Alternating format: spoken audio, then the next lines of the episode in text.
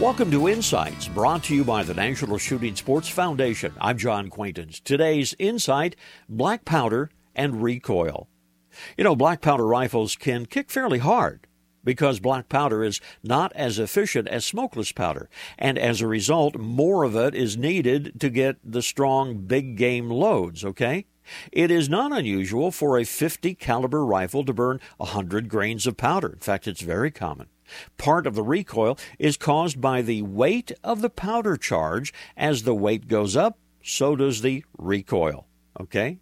Knowing this, the smart black powder hunter practices with light loads. He never overloads his rifle either. It doesn't require very large charges of powders to shoot through a deer at short ranges. And the smart black powder hunter does tend to protect his shoulder when sighting from the bench. But then again, any smart shooter will do that. Remember, black powder rifles do tend to have a bit of a punch to them, but again, that's part of the fun. This reminder visit the National Shooting Sports Foundation website. The address nssf.org.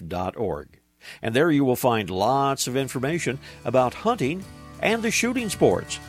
This is John Quaintance.